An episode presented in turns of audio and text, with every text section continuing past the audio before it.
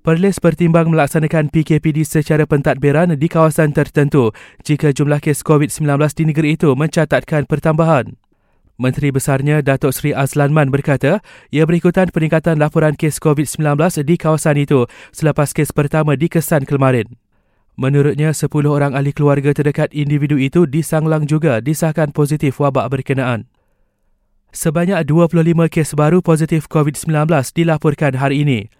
Ini termasuklah 16 kes jangkitan tempatan majoritinya di Perlis yang berkait kluster Siva Gangga. Sementara itu, polis Perak buru individu yang mencetuskan kebimbangan awam apabila memuat naik mesej di Facebook mendakwa terdapat kluster baru COVID-19 di Kuala Kurau.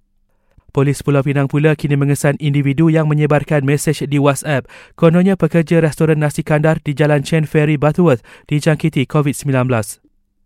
Sementara itu, Selangor arah Surau Al-Jannah Seksyen 23 Shah Alam ditutup serta-merta selepas seorang jemaah dikesan mempunyai kontak rapat dengan pesakit COVID-19 kluster Siva Gangga.